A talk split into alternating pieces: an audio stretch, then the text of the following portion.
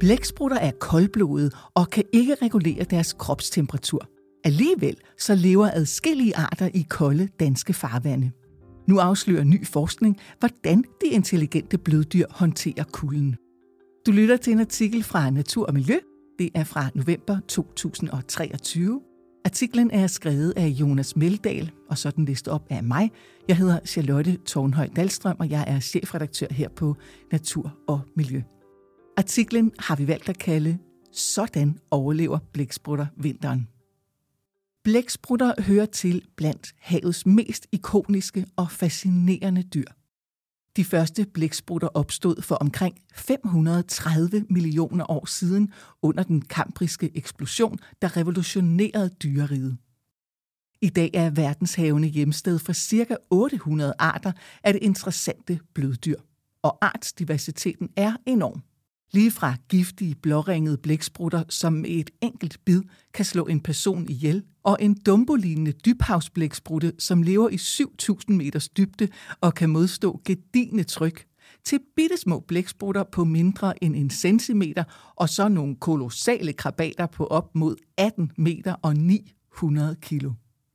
Også her i vores danske farvande svømmer der blæksprutter omkring, og det er noget, som mange måske ikke er klar over. En undersøgelse foretaget af Epinion for Danmarks Naturfredningsforening har i hvert fald vist, at kun 38% af børn i alderen 5-12 år ved, at vi har blæksprutter i Danmark.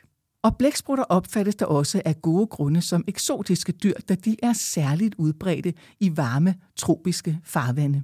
Ligesom varmehungrende krybdyr, så er blæksprutter koldblodede, og de er ude af stand til at regulere deres kropstemperatur. Den manglende evne til selv at kunne varme kroppen op i kolde omgivelser, gør der også deres tilstedeværelse i danske farvande til lidt af en gåde. Men nu har amerikanske og israelske forskere måske løst gåden. En ny undersøgelse, der blev offentliggjort i det videnskabelige tidsskrift Cell i juni i år, løfter nemlig sløret for, hvordan den toplettede blæksprutte Octopus bimaculoides effektivt tilpasser sig ændringer i temperaturen. Og det forklarer formentlig også, hvordan blæksprutter overlever i Danmarks kolde hav. For selvom danske farvande ikke ligefrem er et mekka for blæksprutter, så lever nogle af de mest almindelige arter her. Det gælder blandt andet loligoblæksprutten, eledoneblæksprutten, Rosses blæksprutte og almindelig 8-armet blæksprutte med det latinske navn Octopus vulgaris.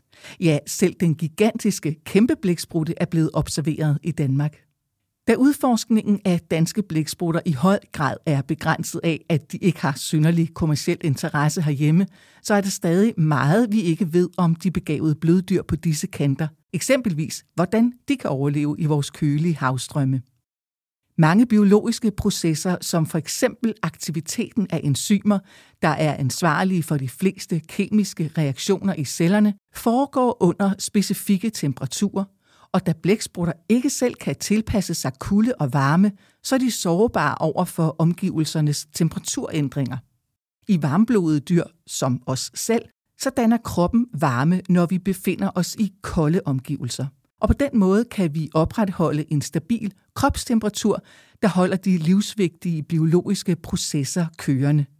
Men det kan blæksprutterne ikke, så hvordan håndterer de kulden? Det man hidtil har vidst, det er, at blæksprutter overlever vinter og kulde ved at sænke deres stofskifte og aktivitetsniveau drastisk. På den måde bruger de mindre energi, og så øger de deres chancer for at komme godt igennem en periode, hvor udvalget af føde typisk også er meget sparsomt. Derudover er blæksprutter i besiddelse af blåt blod, som opretholder en stabil iltforsyning, når de bliver udsat for kulde. Blodet er blåt, fordi det indeholder hæmocyanin i stedet for hæmoglobin. Hæmocyanin er ikke lige så effektivt til at transportere ilt, men det er til gengæld mere stabilt i ekstreme temperaturer. Og i det spritnye studie af det amerikansk-israelske forskerhold kommet på sporet af endnu en af blæksprutternes måder at tilpasse sig kulden på. Studiet afslører nemlig, hvordan blæksprutter laver helt særlige genetiske tilpasninger til kulden. Tidligere forskning har vist, at blæksprutter generelt har stor tilbøjelighed til at lave midlertidige genetiske justeringer, når de bliver udsat for udsving i miljøet omkring sig. Men i stedet for at ændre DNA'et, så ændrer blæksprutterne de såkaldte mRNA-molekyler. Og det kræver måske nok lige lidt forklaring. mRNA fungerer som en budbringer mellem gener og proteiner. Gener indeholder opskrifterne på alle de proteiner, som en organisme skal bruge for at fungere. Proteinerne er cellernes arbejdsheste, der er ansvarlige for en lang række opgaver, og det er lige fra energiproduktion og transport til nedbrydning og opbygning. Når et gen er aktivt, så dannes et mRNA-molekyle som en slags repræsentant for genet, og det bruges til at oversætte den genetiske information til et protein. Kroppen producerer mRNA konstant. Det sker, når vi for eksempel spiser et måltid, så dannes der mRNA ud fra gener, som har opskriften på de proteiner, kaldet enzymer, som nedbryder maden og er nødvendige for vores fordøjelse. Organismer kan lave små justeringer i et proteins funktion ved at redigere mRNA, mens genet bliver intakt. Teknikken er dog relativt sjælden. I mennesker anslås det, at blot ca. 3% af vores gener bliver mRNA-redigeret, og nogle redigeringer er endda forbundet med sygdom som f.eks. kræft, så det er ikke altid ønskeligt. Men i blæksprutter er de genetiske redigeringer meget mere udbredte, og så er de altså gavnlige. Derfor undersøgte forskerne, om blæksprutter redigerer mRNA, når de udsættes for forskellige temperaturer. Forskerne fokuserede på den toplettede blæksprutte Octopus bimaculoides, som har fået kortlagt alle sine gener, det såkaldte genom. De indfangede blæksprutter blev akklimatiseret til lunt eller køligt vand, og det vil altså sige på henholdsvis 22 grader og 13 grader, og det gjorde de over flere uger. Herefter så gik forskerne i gang med at identificere områder i mRNA'et, som var blevet redigeret. Undersøgelsen fandt redigeringer i begge grupper, men langt de fleste fandt sted i de kuldetilpassede blæksprutter, hvor mere end 20.000 områder var blevet redigeret. Resultaterne blev bekræftet, da forskerne fandt lignende redigeringsmønstre i fritlevende blæksprutter indfanget enten om vinteren eller om sommeren. Temperaturtilpasninger er langt fra det eneste blæksprutter bruger mRNA-redigering til. Forskere er overbevist om, at mRNA-redigering og den tilhørende udvidelse af det genetiske repertoire, det er en afgørende årsag til dyrenes store succes.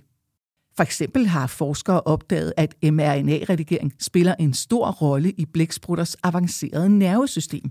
For eksempel har forskerne opdaget, at mRNA-redigering spiller en stor rolle i blæksprutters avancerede nervesystem. De fascinerende havdyr er kendt for deres imponerende forsvarsmekanismer, høje intelligens og komplekse adfærd. Og takket være deres avancerede nervesystem, kan blæksprutter effektivt kamuflere sig og lynhurtigt skifte farve, form og tekstur, når de får færden af et rovdyr. Blæksprutter skjuler sig typisk ved at falde i et med omgivelserne. Man kan også finde på at imitere andre dyr, som f.eks. søstjerner og fladfisk, for at narre rovdyr. Studier har vist, at blæksprutter kan løse komplekse opgaver, de kan bruge redskaber, og så kan de planlægge fremtiden. Desuden forstår de årsagssammenhænge, udviser selvkontrol, de har en god hukommelse, og så kan de tage ved lære af både egne og andres erfaringer. Forskere har sågar fundet tegn på, at blæksprutter keder sig, hvis ikke de får nok intellektuel stimulering. Mens det er svært at spore intelligens og kompleks adfærd hos andre bløddyr som snegle, østers og muslinger, så minder blæksprutters intelligens mere om hvirveldyrs, altså dyr med ryggrad og komplekse nervesystemer. Og både intelligensen og evnen til at leve i koldt vand lader altså til at udspringe fra en unik genetisk fleksibilitet, som forskere først for nylig har fået øjnene op for. Udforskning af blæksprutternes væld af genetiske redigeringer skal i fremtiden gøre os endnu klogere på de mystiske og fantastiske skabninger, og så kan det potentielt give forskerne dybere indsigt i mRNA-redigeringernes betydning for arters udvikling og rolle i evolutionen. Tusind tak, fordi du lyttede med. Jeg håber, du blev klogere og måske også mere nysgerrig på blæksprutterne. Hvis du vil have en masse mere fascinerende fakta om blæksprutten, så læs Natur og Miljø. Du finder medlemsmagasinet på dn.dk, men kan også downloades som app. Rigtig god fornøjelse.